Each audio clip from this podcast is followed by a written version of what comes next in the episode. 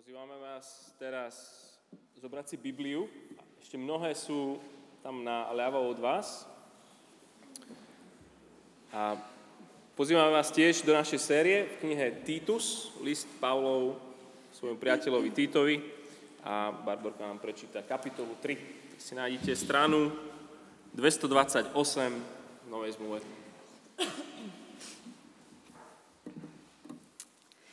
Pripomínaj im, aby sa podrobovali vladárom a vrchnostiam, aby poslúchali, aby boli pripravení na každé dobre dielo, aby nikto, nikoho neohovárali, aby neboli svárliví, ale priateľskí a aby preukazovali miernosť všetkým ľuďom.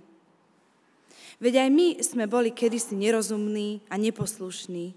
Blúdili sme, boli sme otrokmi všelijakých žiadostivostí a rozkoší, Žili sme v zlobe a v závisti, odporní, nenávideli sme jedni druhých.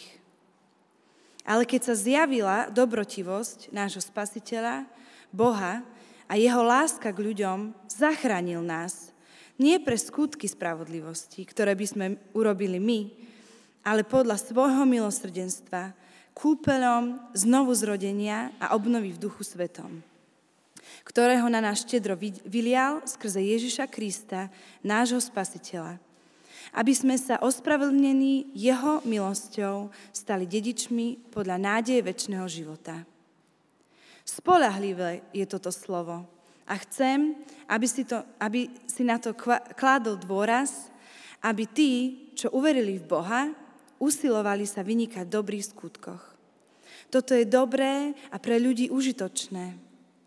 Vyhýbaj sa však hlúpým sporom, rodokmeňom, svárom a hádkam o zákone, sú totiž neužitočné a márne. Bludárovi sa po jednom, dvoch napomenutiach vyhýbaj, veď vieš, že taký človek je na blúdnej ceste. Hreší a sám sa odsudzuje. Keď pošlem k tebe Artemasa alebo Tychika, usiluj sa prísť ku mne do Nikopolisu, lebo som sa rozhodol, že tam prezimujem. Zénasa, znalca zákona a Apola starostlivo vychystaj na cestu, aby im nič nechybalo. Nech sa aj naši naučia vynikať v dobrých skutkoch tam, kde je naliehavá potreba, aby nezostali bez ovocia. Pozdravujú ťa všetci, ktorí sú so mnou. Pozdrav tých, čo nás milujú vo viere. Milosť nech je s vami všetkými.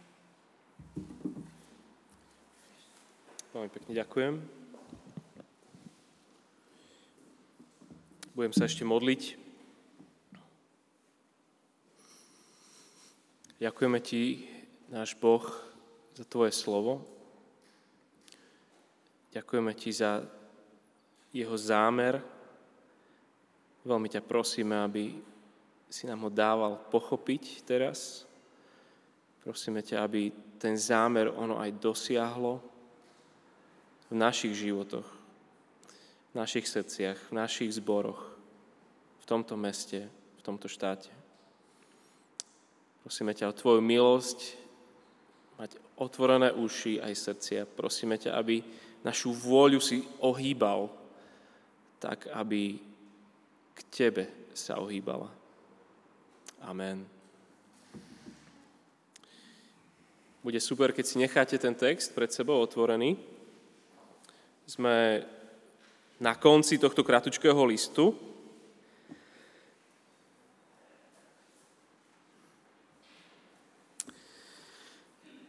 Ako sa vám žije na Slovensku?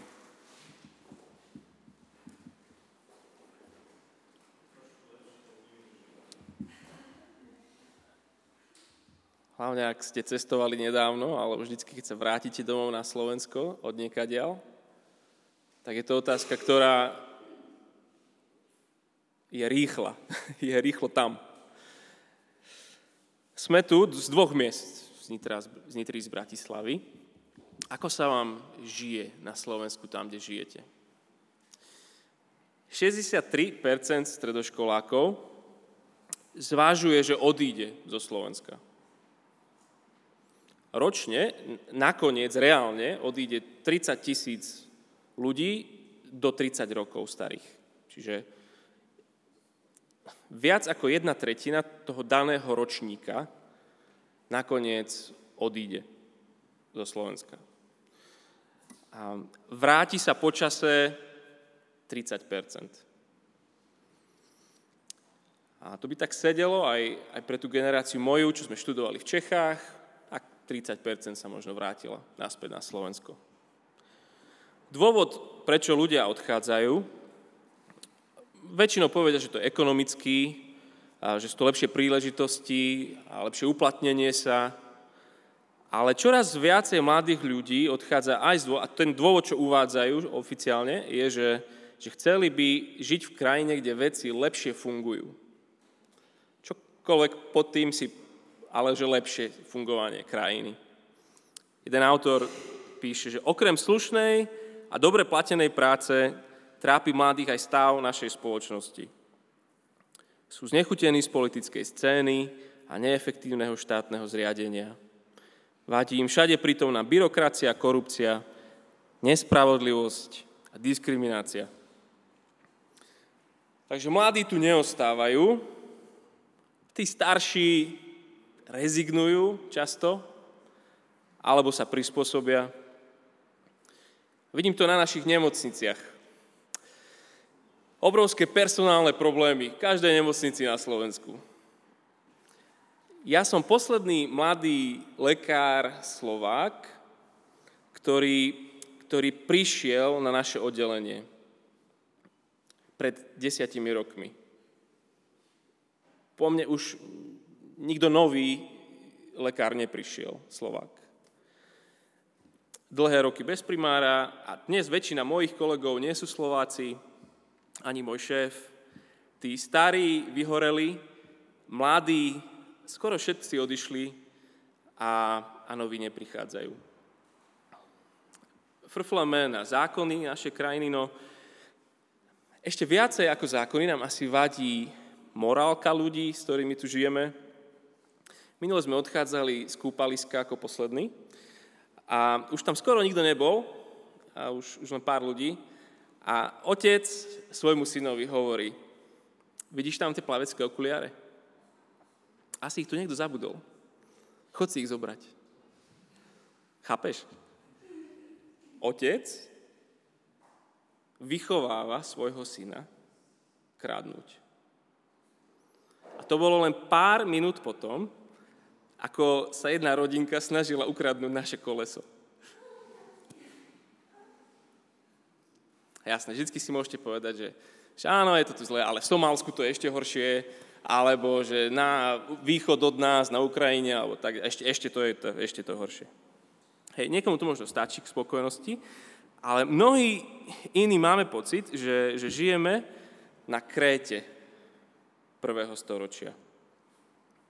Ste boli s nami počas posledných nediel, ste videli, že Kréta je miesto, kde hrdinom je ten, kto nerobí, ale má kde šikovnosť človeka sa posudzuje v tom, či ho chytia alebo ho nechytia. Kde tí menej čestní majú skúšky hotové ako prví. Kde tí, čo vedia kričať najhlasnejšie, sa dostanú k svojim právam. Kde pohodlie je viac ako poctivosť. Kde ja, teraz, mne i hneď to sú všetko heslá Kréty. Ako vyzerá zakladanie zborov v takomto prostredí? Kratučký list od Apoštola Pavla svojmu priateľovi Týtovi, ktorý je na ostrove Kréta. Je Pavlovou odpovedou. Jednoduchá, jednoduchá list, zväzť tohto listu znie, pravda premieňa dobrá správa o Ježišovi Kristovi musí viesť k dobrým skutkom. Titus, ostan na Kréte, aby si im toto pripomínal, toto ich vyučuj, ty im buď v tomto príkladom, pravda premieňa. Tej prvej kapitole takých vodcov ústanov, v tých zboroch, kde tam to zakladáte, ktorí budú premenení evanieliom. Pretože ich charakter rozhoduje tak káž v ich zboroch, aby, aby vedeli. A v tej druhej kapitole on hovorí, musíš to rozdeliť na drobné.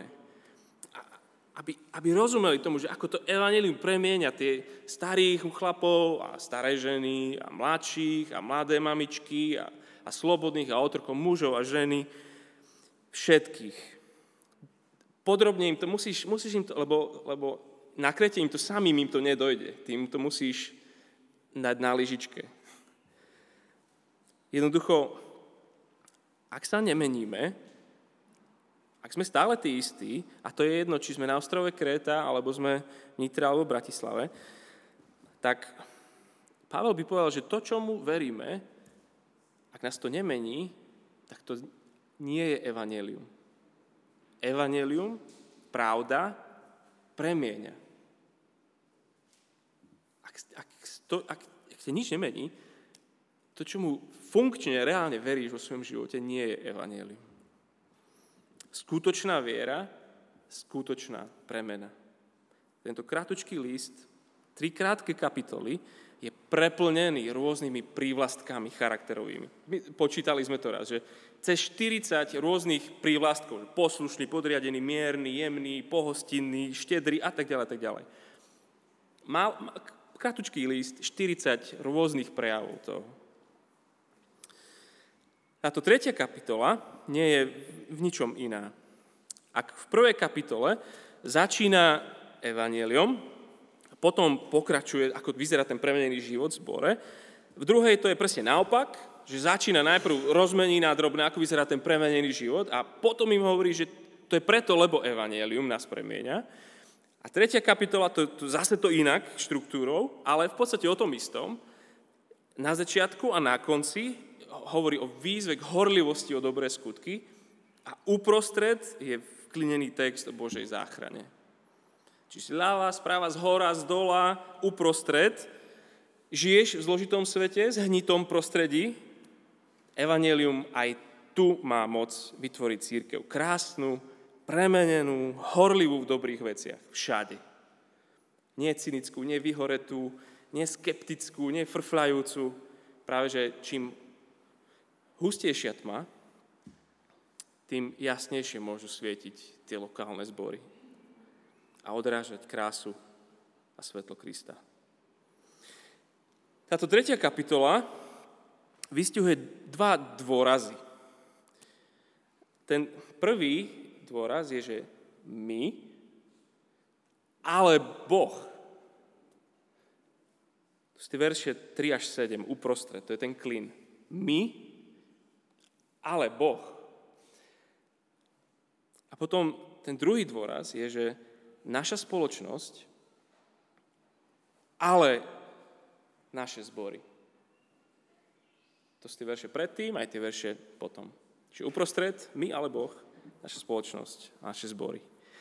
A dúfam, že sa mi podarí to vysvetliť, lebo, lebo práve v tom kontraste, v tom, v tom paradoxe je sila tejto zvesti. Poďme teda hneď do toho jadra, do tých veršov 3 až 7. Dá sa to nazvať tak, že Boh zachraňuje nás. Zlých previnilcov. My, ale Boh. Verš 3. Veď aj my sme kedysi boli nerozumní, neposlušní, blúdili sme, boli sme otrokmi všelijakých žiadostivostí a rozkoší. Žili sme v zlobe a v závisti, odporní. Nenávideli sme jedni druhých. To hovorí o veriacich ľuďoch v kostole, v cirkvi. A seba do toho Pavel ráta tiež. My všetci sme boli volakedy Kréta. My všetci. Čiže sa netvárme svetuškársky. Nikdy církev nech nezabudne na to, že to my sme takí boli. Vzbúrení voči Bohu. V tom, ako, ako rozmýšľame o svete a o sebe samotných. Vzbúrení voči tomu, ako žijeme v tom svete. Druhých podkopať, seba uspokojovať, vzťahy zničiť. Toto všetko je naše vysvedčenie. My. My. Ale verš 4. Ale keď sa zjavila dobrotivosť nášho spasiteľa Boha a jeho láska k ľuďom, zachránil nás. Toto je v dejinách ľudstva najväčší zvrat, ale najnelogickejší. Boh má lásku k ľuďom. Ale takýmto. Prečo by ťa mal milovať Boh? Povedz mi, jeden dôvod mi povedz, prečo by ťa mal milovať Boh? Zachránil nás. Zvykneš niekedy robiť rozhodnutia tak, že, že si doberieš papier a na jednu stranu papiera si píšeš, že čo je za a potom na druhú stranu papiera si napíšeš, čo je, čo je proti. Ideš niečo kúpiť, kúpim to, nekúpim to, porovnávaš si za a proti, alebo e, požiadam ju o ruku, alebo nepožiadam ju o ruku, tu sú, tu sú jej za a tu sú jej proti. Um, alebo alebo idem, idem zmeniť robotu, dám výpoveď, nedám výpoveď, tu, tu je za, tu je proti. Predstav si, že by Boh Otec mal napísať na papier za a proti, hm, keď sa rozhoduje nás zachrániť. Čo? Zober ten papier, tam tá polka strany, že proti tak to je verš 3. Nerozumní, neposlušní, blúdili, otroci, odporní. A, a, a, a. Hej, tá strana papiera, tam není problém. Celá, celá tá strana papiera plná. Dobre, tak ide na tú druhú stranu, že čo je, čo je za? Rozhodujem sa, či ich zachrániť, ale to, tu sú proti a teraz čo je za to, aby som ich zachránil? No, nič tam nie je. Nič. Vôbec nič. Neexistuje jeden jediný maličičičký dôvod, prečo by mňa alebo teba mal Boh zachrániť. Nič. Boh potom zoberie pero a cez tú prázdnu polstranu napíše moja dobrotivosť, moja láska, moje milosrdenstvo. Verš 5. Zachránil nás nie pre skutky spravodlivosti, ktoré sme my urobili, ale podľa svojho milosrdenstva. Boh si nepovedal, že tak celkovo, no až tak zle to nie je, je tam istý potenciál, ktorý by sa možno, že keby som ich zachránil, on nás videl presne takých, akí sme. Videl milióny dôvodov nás odsúdiť. Na vek. Skús doplniť túto vetu. Boh, Otec, poslal svojho jediného syna za mňa, aby za mňa žil, aby za mňa zomrel, lebo, doplň, čo? Pre, prečo? Prečo Boh Otec pošle svojho jediného syna, aby za mňa žil, aby za mňa zomrel? Doplň tú vetu. Lebo tento verš 5 vytesaj do svojej mysli a do svojho srdca. Nie pre skutky spravodlivosti, ktoré sme urobili my, ale kvôli svojmu milosrdenstvu. Zmiloval sa nad nami.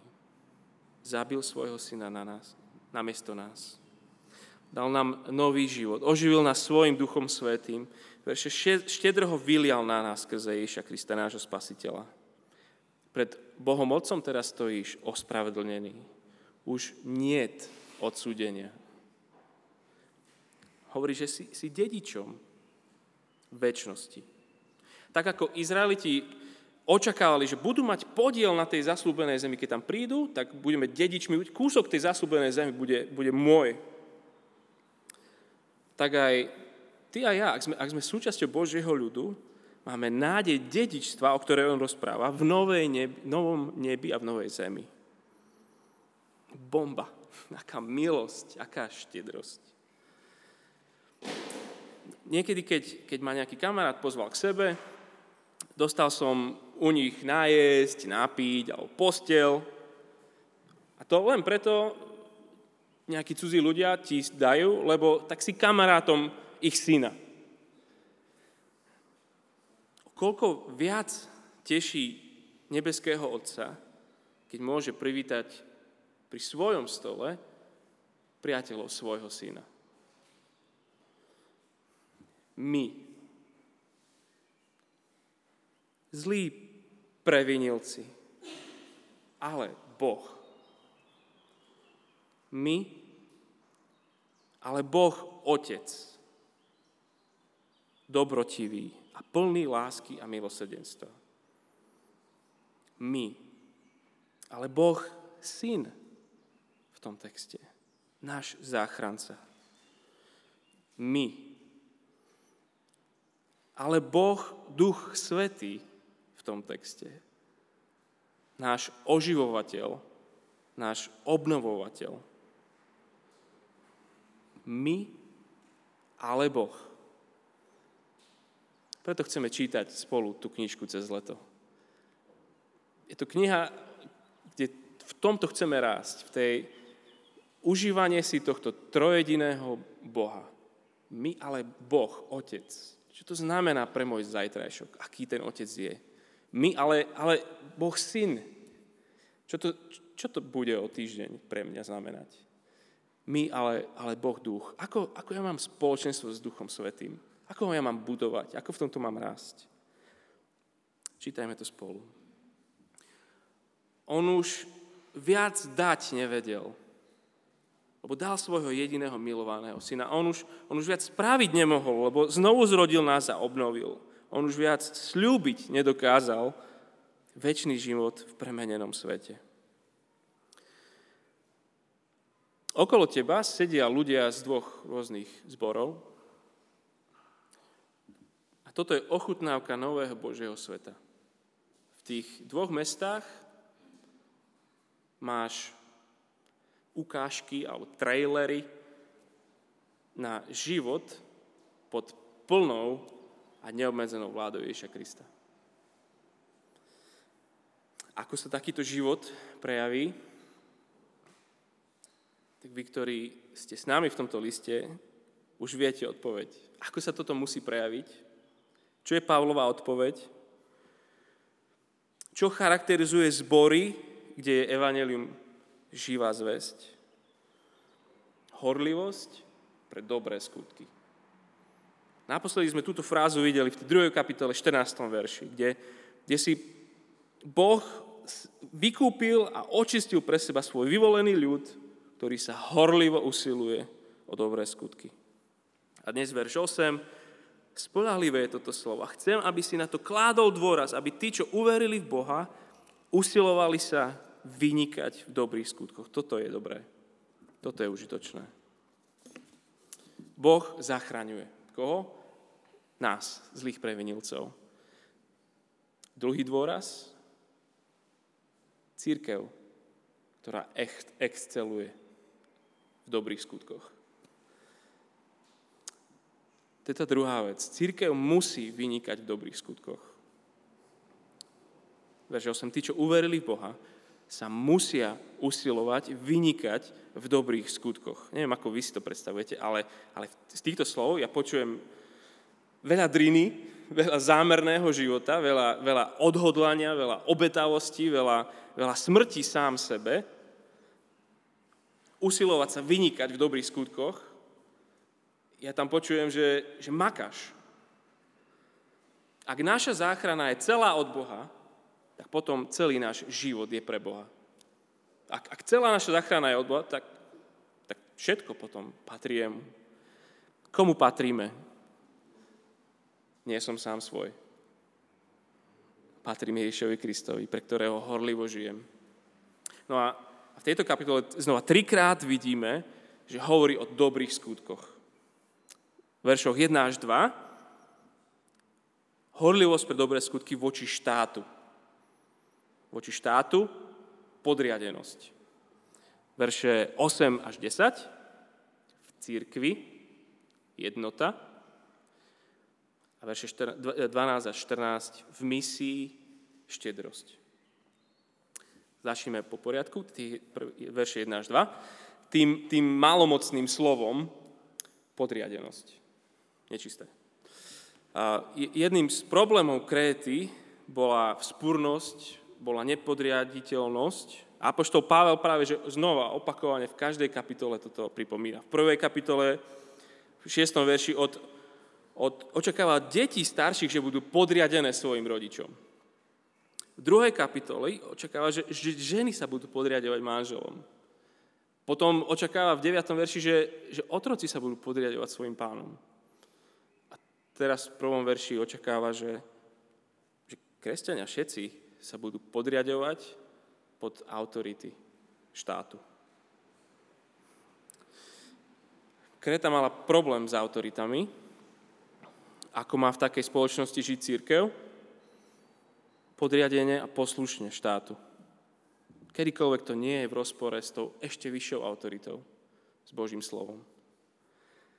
Církev nesmie byť nástrojom moci v rukách štátu, ale kresťania musia žiť v podriadenosti svojej vláde, svojim autoritám. Majú byť verši 1 spoločnosti na úžitok, pripravení na každé dobré dielo napríklad aj v našom zlyhávajúcom zdravotníctve, alebo školstve, alebo súdnictve, alebo kdekoľvek. Pretože okrem iného ste kresťanov v dejinách vždy našli práve tam, odkiaľ všetci ostatní utekali. Prišiel mor do Ríma, všetci zdrhli, kresťania ostali sa starať o tých umierajúcich, nakazených ak všetci zdrháme zo Slovenska, lebo je tu mor, kresťania v dejinách vždy ostávali. Skutkami slúžiť našej skazené a rozpadávajúcej sa spoločnosti. Ale nie len skutkami. Ten verš 2. Nielen skutky, nikoho neohovárať. Nebyť hádavý, ale priateľský aby preukazovali miernosť všetkým ľuďom, takú jemnosť. Spýtajte sa úradníčok, kdekoľvek, na každom úrade, či by, či by vedeli, či by, či by rozoznali rozdiel medzi klientami. Mali by. Ako ty rozprávaš s tou pani za okienkom? Chýba ti ten uh, siedmy papier, ktorý si nevedel, že aj potrebuješ, alebo práve vypršala platnosť včera tomu, čo... A tak prídeš tam a zase. Frustrovaný zvýšiš hlas. Um, alebo len vnútorne cítiš, ako stúpa tlak. A tam, za tým okienkom, de- demonstrujem jemnosť, alebo hádavosť, nebyť hádavý. To, čo vadí tomu autorovi, čo som citoval, že vadí vám neefektívne štátne zriadenie, vadí vám všade na byrokracia, korupcia, nespravodlivosť a diskriminácia. Pavel hovorí, do takéhoto prostredia neohovárajme, nedudrime, ani neutečme inde. Nasledovať Krista na Slovensku znamená aj takéto rozhodnutia. Zapoj sa, kde môžeš podriadenosti buďme pripravení na každé dobré dielo. Pravda premieňa. A to sa prejavuje aj v tom, ako veriaci žijú v podriadenosti štátu. Takto vyniká církev v dobrých skutkoch. Tie verše 9 až 11 sú o jednote v církvi a minulý týždeň sme o nich trošku rozprávali. Keď si pozrieš ten koniec verša 8, užitočné je usilovať sa vynikať v dobrých skutkoch teraz verš 9, neužitočné a márne je žiť v hlúpych sporoch, hádkach, nezmyselných teologických mini preferenciách. Pavel mu hovorí, že pozor na každého, kto vnáša rozdelenie. Je čas, keď treba jemne napomínať. A je čas, keď treba jednotu budovať práve vylúčením majstrov podpichovačov, písačov dlhých podvratných e-mailov a zákulisných nitkopoťahovačov verš 9, blúdárovi, doslova, to slovo je heretikovi, a to je vlastne človek, ktorý vnáša rozdelenie. Po jednom, po dvoch napomenutiach sa vyhýbaj. Veď vieš, že taký človek je na blúdnej ceste, hreší a sám sa odsudzuje. Pravda premieňa. A to sa prejavuje aj v jednote zborov. Církev musí vynikať v dobrých skutkoch a tá posledná vec, tá posledná oblasť, na ktorú Pavel upriamuje našu pozornosť, sú tie verše 12 a 14, je štedrosť v misii. V týchto skutkoch musíme vynikať. Sú tam štyri mená, ktorých čítame. Artemas, Tychicus, Zénas a Apollo. To sú Pavlovi spolupracovníci. Ich zamestnaním je zakladať zbory, zbory alebo slúžia ako potulní kazatelia chodia z miesta na miesto, sú, sú kazatelia, pretože nemali ešte všade kazateľov. Oni vlastne nesú od Pavla tento list, dozdajú ho Týtovi a tí prví dvaja majú Týta vymeniť na ostrove, Týtu sa má vrátiť na svet Pavlovi a tí prví dvaja majú ostať na ostrove. Tí druhí dvaja, Zénas a Apollo, pokračujú v tej ceste, v tej misii ďalej. Takíto cestujúci kazatelia boli úplne závislí na štedrosti tých miestných malých zborčekov, kam chodili. Prídu tam, potrebujú niekde prespať, potrebujú vyprať, potrebujú otlaky doliečiť, potrebujú zohnať zásoby na cestu, potrebujú peniaze na mýtnik, pre mýtnikov na cesty, peniaze na loď, Kretaj ostrov. Veš 13. Starostlivo ich vychystaj na cestu, aby im nič nechýbalo. Nech sa aj naši naučia vynikať v dobrých skutkoch, tam, kde je naliehavá potreba, aby nezostali bez ovocia. Jeden komentátor o týchto veršoch píše toto. Týtová pozornosť nemôže byť sústredená len na neho a jeho zbory Očakáva sa od nich, že budú zdieľať Pavlovú vášeň pre šírenie Evanielia v regiónoch aj mimo Krétu. Misia neodvádza pozornosť od pastoračnej starostlivosti, ale je živou súčasťou každej miestnej služby. Aké je jednoduché si na komplikovanom mieste ako Kréta myslieť, že preto, že my teraz potrebujeme pomoc, misia musí počkať. Najprv sa my potrebujeme zastabilizovať a potom budeme misíni. Koľkokrát som to počul na Slovensku. Pavlov príkaz je neúprostný. Hovorí, že aj naši ľudia sa musia naučiť vynikať v dobrých skutkoch. Byť misíne štedrý. Takto sa starať. Voči komu je náš zbor štedrý? Misíne štedrý. Tak myslím tak proaktívne, tak vrchovate. Proste nie len z toho nášho nadbytku, my máme nad čím rozmýšľať. Sme najbohatší región na Slovensku. Kde je človek alebo rodina, ktorému by sme mohli umožniť, aby, aby žil misíne náplno. Rodina, ktorá môže plne ešte, ešte výraznejšie slúžiť svojim pohostením, misijným. Kde je človek, ktorý by mohol zakladať niekde ďalší zbor na Slovensku. Koho chystáš na cestu? Oni majú chystať tých chlapcov na cestu. Tak koho chystáš ty na cestu? Či tvoj zbor? Boh zachraňuje. Z čoho? Koho? Zlých previnilcov zachraňuje. Církev exceluje v čom? V dobrých skutkoch. A to aj v nepriaznivom prostredí či dobe.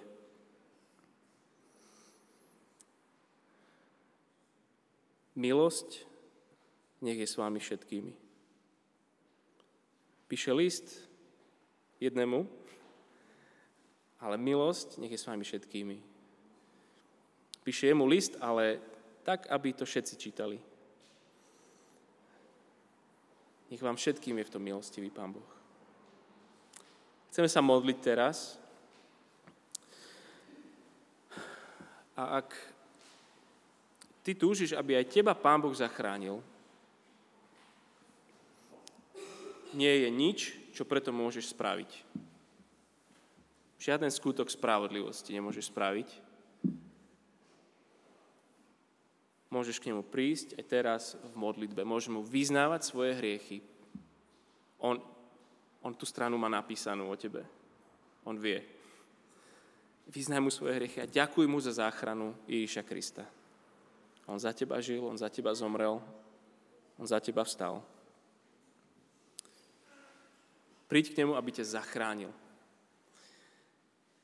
Ale ak túžiš, aby tvoja viera nestála, aby, aby, keď sa pozrieš na svoj život a vidíš, že sa, ja sa iba motám do kolečka dokola, ja, ja nerastiem, tak ťa pozýva znova k Ježišovi. Vyznaj mu to. A zase choď len tam, kde si šiel úplne na začiatku. Zase len k jeho životu, k jeho smrti k jeho skrieseniu. Toto je tá strojovňa premeny života človeka. A potom nakoniec, ak, ak túžiš, aby tvoj zbor bol premenený a horlivý aj v tomto našom prostredí, tak k Ježišovi musíme prísť všetci spolu. A naučiť sa všetci spolu žiť z Jeho milosti, z Jeho zásluh a spolu vyznávať, že nie som sám svoj, nie sme sami svoji, ale patríme Ježišovi. A chceme horlivo ničiť hriech, ktorý je v nás a horlivo ničiť hriech, ktorý je medzi nami. A spolu sa modliť za prebudenie. V Nitre, aj v Bratislave, aj na iných miestach nášho Slovenska. Preto sme nazvali túto sériu, že zdravý zbor na zhnitom mieste. Kreta je zhnité miesto. Ale evanelium premieňa aj na zhnitom mieste. Tu chceme žiť. Tak sa poďme, poďme k tomu, ku ktorému jedinému môžeme ísť o premenu. Môžeme v tichej modlitbe sa mu znova dať, ďakovať mu za jeho záchranu a vyhliadať jeho premenu. Môžeme v tichých modlitbách, ktoré, ktoré ja potom zakončím spoločno.